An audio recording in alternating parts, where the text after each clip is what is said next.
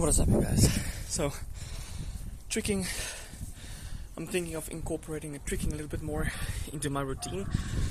Just because I love tricking, I, I feel like I've lost some. What's right word? Focus, focus.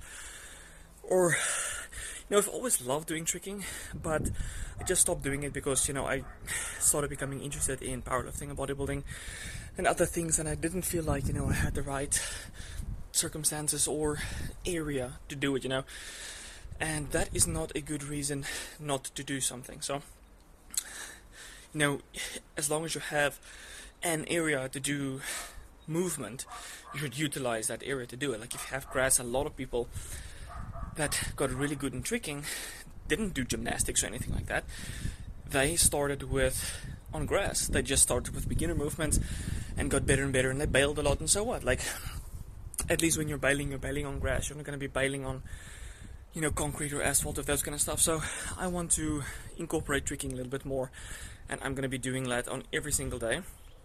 Incorporate something just to get back into the movement because I've already done it tricking in the past, but you know, when you don't train something, you lose it. So I'm gonna start doing tricking more because, like, let's say you're doing a backflip, you're doing a one foot backflip, flip, you're doing a, a front flip, those kind of stuff, a backflip full twist, whatnot your whole body has to work in synergy. So if you break a skill down into its individual components, like you have to be explosive, you have to lift up your arms when you do the movement, all those kind of stuff. If you want to break down a backflip into all those components, you know you still have to connect it at the end of the day and still do the movement.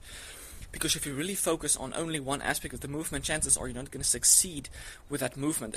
I focused, this has happened to me so many times that you think like, okay, I'm just going to focus on you know, like the move, way I move my my arms, and then because you're only focusing on your arms, you mess up your your takeoff, your explosiveness with the legs because you're not focusing on the legs. So the thing is, like a skill like that is complicated. There's so many different things to to focus on, but you don't have to really want to focus on it. You just want to um, do it instinctively, and that comes with training it very frequently. And that's what I'm going to be doing. I'm going to start slow because I don't want to give myself, you know, overwork or DOMs or anything like that. I want to be able to do it every single day. So I'm going to start small and build up and build up and build up until I can do, you know, a lot higher volume of tricking on a daily basis. That that's kind of my goal. And then as the volume gets bigger and bigger, you can do it like every other day. You know, Park. You don't have to do it every single day. But anyway, that's just a quick update. That's what I want to do. That's what I want to start doing more of because that's what I really enjoy. And to just stop doing what I really enjoy, you know. So, you know, when it comes to powerlifting versus parkour, I would always go with parkour. That's something I enjoy much more. Um, but I don't have to give up um, powerlifting. I'm still going to continue lifting heavy, but it's not going to be to the extent. Uh, it's going to take second place after parkour. Right? That's what I'm trying to say. Alright, guys. So I want to talk to you about how much carbs does someone really need to eat? And this all comes down to the kind of carbohydrate that you eat and how fast your body digests it and oxidizes and burns it. Also, depending on how you know insulin sensitive someone is and how effective they can store it and how much they are exposed to stress and those kind of stuff. Um, so the reason I'm bringing this up, so let's say for example someone is consuming, uh, you know, table sugar. He's probably not going to be very satiated from the table sugar. But if he consumes fruit juice, he might be more satiated. But if he eats the whole fruit, he's going to be even more sati- satiated. And if he eats that fruit with protein and fat, he's going to be even more satiated. So it comes down to what your diet consists of, what food that carbohydrate is made from. Um, that's going to determine like how much you need. Because I fluctuated between 500 grams all the way down to 100 grams, and like you know, some people say, okay, you need metabolic flexibility. You know, I don't want to be eating that amount of carbohydrates because it's going to make me insulin. I have to depend on that carbs all the time. I have to consume that carbohydrates every hour just to sustain my blood sugar levels and those kind of stuff. But I've literally gone from 500 grams of carbohydrates down to 100 grams in two days without having any withdrawal, any blood sugar fluctuation, any kind of weirdness. Because it all depends on where you get that carbohydrate from. And that kind of like begs the question how much carbohydrates do you really need? Like, if I feel great on 100 grams of carbohydrates, does that mean I need more? If I can, you know, my, my, my blood sugar is stable, if I can combat stress, if I have enough energy, if I'm explosive, if I, if I can do my sport, all of those kind of stuff, does it mean I need more? You know, not necessarily, But let's say it comes to the health aspect of it. The more carbohydrates you burn, the more CO2 you produce, the more healthy you theoretically would be because CO2 is anti-inflammatory. But the thing is, like everyone produces CO2 from any kind of fuel source that they oxidize. Um, it's just with carbohydrates you produce more for the same amount of oxygen that you consume. So I think that the point I'm trying to make is that you don't have to go for a high carb diet if you want to be healthy. But I'm not trying to say like go on low carb diet, that's the best thing ever. I'm trying to say is that it depends on the carb source that you're eating that will kind of like require how much carbohydrates you need. And how much you need is based on how you feel. So my minimum for carbohydrates would be I wouldn't go below 100 grams because if you go be- below 100 grams, that is when the conversion of T4 to T3 begins to suffer. It starts to become not as optimal. And cortisol can also rise up because your liver now, your body now has to upregulate gluconeogenesis to produce its own glucose. So I want to optimize thyroid hormone conversion and I want to minimize stress. But do I need to eat 600 grams of carbohydrates to achieve that? The answer is no. But I would not go below 100 grams. And even if you're doing an intense sport, you're doing sprinting, you're doing weightlifting, the thing is, you're mostly relying on that muscle and liver glycogen when you are actually doing the lift. So most people do a lift between 10 and 20 seconds, and then you're resting. So let's say you're doing 10 sets.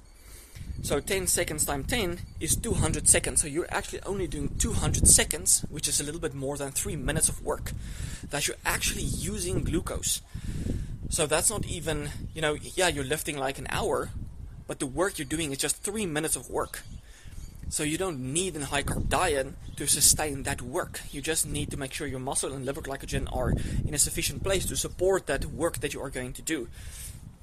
And you don't need that much. So let's say, and also when you lift, you're not depleting your muscle glycogen.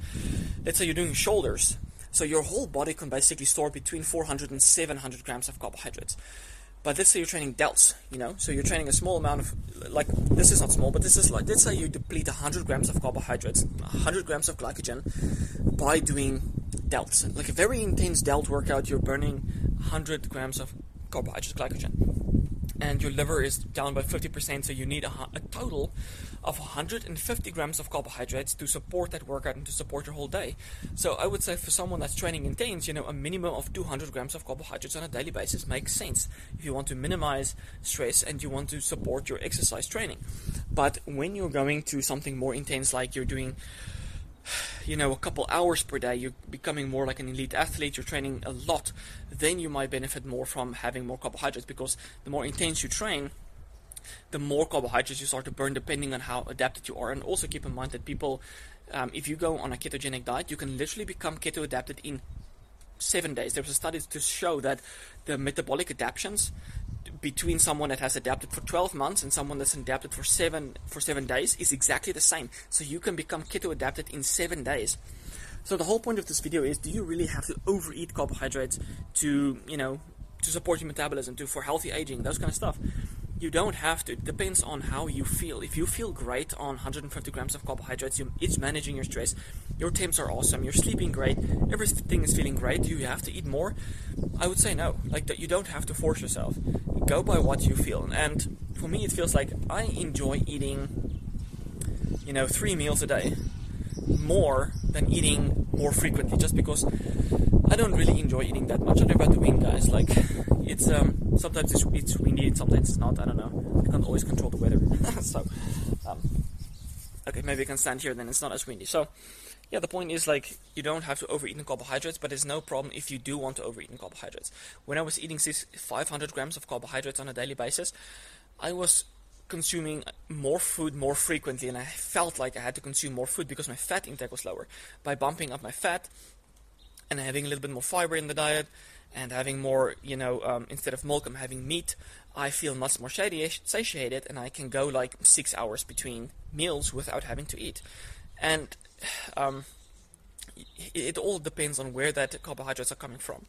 And if I'm still making an egg smoothie and I add in eggs, I can still maintain that six hour window. But the thing is, like, I'm not getting enough protein by only having three smoothies on a daily basis.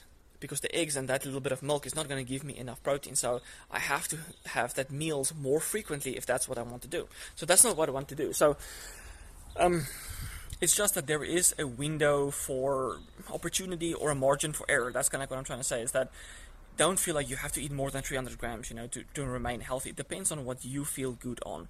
Eat what you desire to eat. You know, whatever is needed to manage your stress. If someone is in a disease state and they are hypothyroid and it's not necessarily that they have to eat more carbohydrates, they just have to find a food source that balances their blood sugar and manages their stress. If that makes any sense. Alright guys, if you have any questions, please please leave that in the comments below and I'll answer that for you guys. Alright, check the next one. Cheers guys.